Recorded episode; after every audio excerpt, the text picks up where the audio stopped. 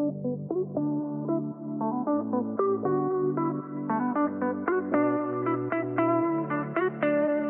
there, I'm Bibi, the Feel Good Food Coach, and this is Feel Good with Food.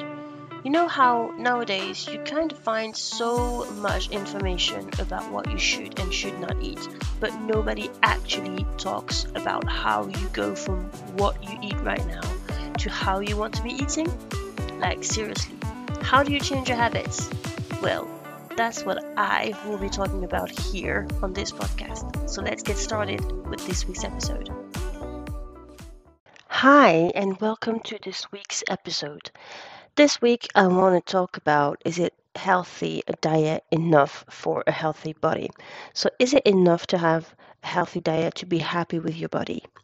The reason I want to bring this up this week is that we often start to worry about what we eat because we don't feel right or comfortable in our body, or because we feel there is something wrong with our body. And I know that type of feeling has triggered more than once the feeling that I need to start a diet in the past. So I guess the question I want to answer here is more Does a healthy diet bring the result that you are going it for? Will you get what you want? So first I need to start by saying that I am not talking about the restrictive type of diet or the new fad that you see in magazines or anything like that. I'm talking about a diet full of variety, of color, and full of joy. Alright, so what you eat will definitely have an impact on your body. After all, the food you eat is the fuel for your body. And I'm not saying anything new here, of course. So, yeah, your diet plays an essential part in how your body looks and how you feel about it. But is it enough? Is that all you need? Well, no, not really. On top of what you eat, you want to watch how you move your body. First of all, do you even move your body? Why? Because your body is made to be active, your body is made to move. And that's why your brain sends a lot of happy hormones whenever you move. And moving can be a huge range of things depending on your level of fitness, on your lifestyle, on what you like, and frankly, on how you feel in the moment. So it can be going to the gym, for example, which I have to say I really love when it's done right. I personally love being in a group, and I need someone to tell me what to do, otherwise, I will get distracted. So for me, group classes work great. But for you, it could be that you prefer working out on your own with your headset on and being in your bubble. Moving can also be going for a walk. That was definitely the case for me when I was pregnant and the postpartum, the postpartum months my body just wasn't the same as before. So obviously, I couldn't do the same as before, especially after giving birth. I think it's easy to just want to try to bounce back in a way to how things were before.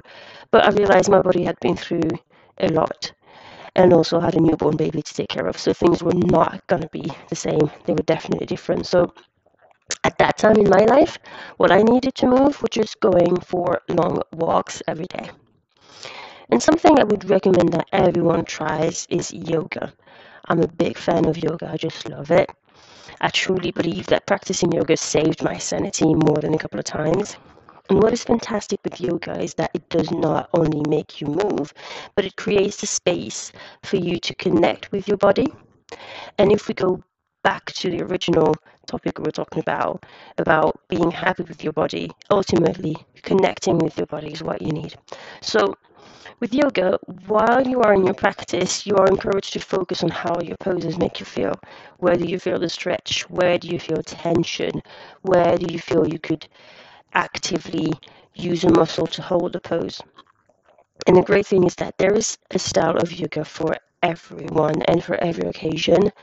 There's so many different styles of yoga. Obviously, there's the one that we're most used to, which is the vinyasa, but there's also restorative yoga, there's hatha yoga, there's breath uh, work, there's a lot of stuff, meditation in yoga.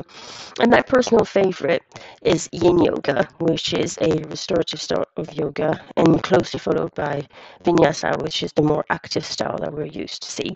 And I do both, and really what I do depends on how I feel on the day. So some days I just feel like I need the more restorative styles. That's why I do yin. And some day I feel like I need more energy and I'm just going to go for a good vinyasa practice. And yoga actually provides a perfect segue for the last thing I want to talk about today, which is the self love aspect of it all. So, if the problem you're trying to solve is how your body makes you feel, there's a mindset aspect to it. And so, my message here to you is just do your best to be loving towards your body and yourself. I know it's not always easy, trust me, I know, but it will make all the difference in the world for you and your journey. So, cherish your body. When you choose what you eat, do it as an act of cherishing, as an act of love. When you move, cherish your body. So, what do I want you to do this week? I want you to move your body. And in fact, I will go a step further and encourage you to try some yoga this week. Even just 10 minutes, just try it out and see how it feels. All right, that's it for this week, and I'll see you next time.